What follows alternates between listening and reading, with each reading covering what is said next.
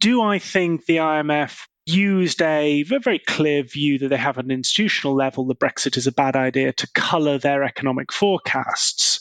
No, I'm not quite that cynical. When we were doing our analysis, the UK is, you know, sixth richest country in the world, or a bit more, depending on which numbers you use, or less. But its political stability ranking is 67th in the world. Whether it's six months, three years, or five years, as long as you're a patient investor, mean reversion is going to be a really helpful tailwind now.